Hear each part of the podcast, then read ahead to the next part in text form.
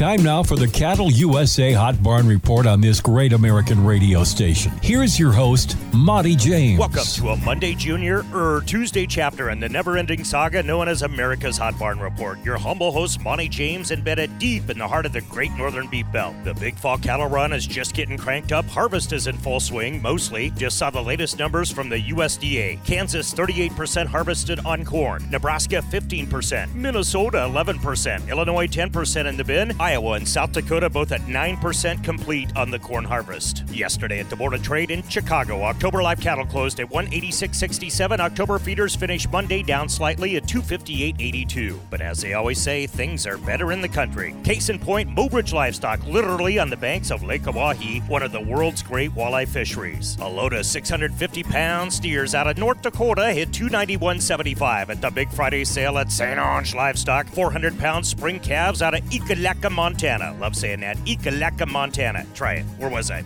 Oh yes, 400 pound steers sold to the highest bidder for 325. Drops out to Presho, South Dakota. Cody Vollmer reports at 875 pound steers off the Cash Ranch topped the charts at 267.25. Uh, he also pointed out on Hot Barn Report on Facebook that there were some good deals to be had on the right packages for you feeders. Remember, gentle listener, we normally give the market toppers. You'll want to be in the seats or locked and loaded to cattleusa.com to find the best deals for your operation. Do it. Do it. Big old sale week forthcoming. Regular sale at horse sale to boot at North Platte Stockyards. One of, if not the top fat cattle sales in the nation will go down today at Stockman's Livestock. Massive feeder calf shindig Wednesday at Tri County Stockyards in Motley, Minnesota. Here's 400 head of black and red from 8 to 850 fresh off grass and craving Iowa corn. Wednesday, a big yearling blowout at BLA in Bassett, Nebraska aptly named Le Calf Cattle Company, sounds French, J.H. Miner, and the Three Bars Ranches will be in Cowtown. Regular sale at Platte Livestock Market and Lemmon Livestock. Big offering of Wyoming feeders on Wednesday at Torrington Livestock. The right kind of feeders coming in off the Double D Cattle Company and the Boxy, just to name a few. See the impressive lineup at Hot Barn Report on Facebook. Thursday, a very special Red Angus and Hereford influence sale at Ogallala Livestock. The ABRC, the Tumblin' Tea and Shoestring feeders, just a few of the prolific ranches coming to town. We are seriously going to start giving out awards for the best ranch names. I mean, you got the Double D versus the Wilbur Jones Ranch. Double D wins every time. That's just good marketing. Monte James for America's Hot Barn Report. Out.